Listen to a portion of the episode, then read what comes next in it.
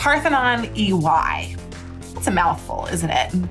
Parthenon used to be a standalone boutique consulting firm. EY, Ernst & Young, one of the world's largest consulting audit and tax advisory practices in the entire world. The two of them have joined together through the acquisition of Parthenon. And we're here today to tell you three reasons why you should work there. I'm Jenny Rae Le Roux, the managing director of Management Consulted, and I'm excited to talk about this because we help firms get great talent and we help talent find great firms. And so this is a perfect match today for why EY Parthenon is amazing. First of all, EY Parthenon has the combination of the backing of this large global powerhouse in Ernst & Young and a small boutique feel.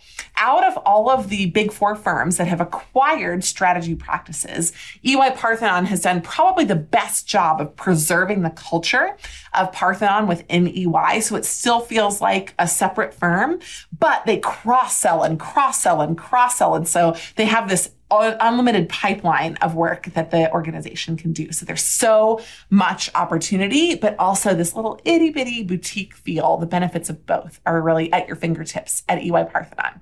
The second reason is that Bain hires from EY Parthenon, and many other top firms do, but EY Parthenon uh, comes from Parthenon, comes from Bain employees. So people left Bain to start Parthenon. Parthenon grew, and then EY ultimately acquired them. Uh, because of this, there's a very similar culture. Uh, there's a very similar focus on some of the private equity style clients. And so you are a target if you go into EY Parthenon for a company like Bain if you ever want to move over finally, uh, EY Parthenon has a very interesting, unique focus on education.